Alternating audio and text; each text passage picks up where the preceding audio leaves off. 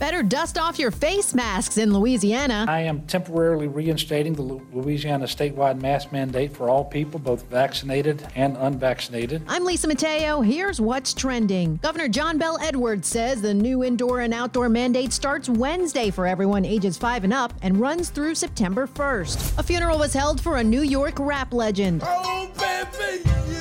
Fans gathered outside the Patchogue Theater on Long Island to pay tribute to Biz Markie, who died in July. The hip hop personality whose birth name was Marcel Theo Hall was born in Harlem and raised on Long Island. Biz Markie was 57. And you'll need more than just your membership to get into Equinox and Soul Cycle next month. Equinox Group says its gym members and staff will have to show one time proof of vaccination to get their sweat on. The new rule kicks off in New York City first. The company says 96% of its members and 89% of its employees already got the shot.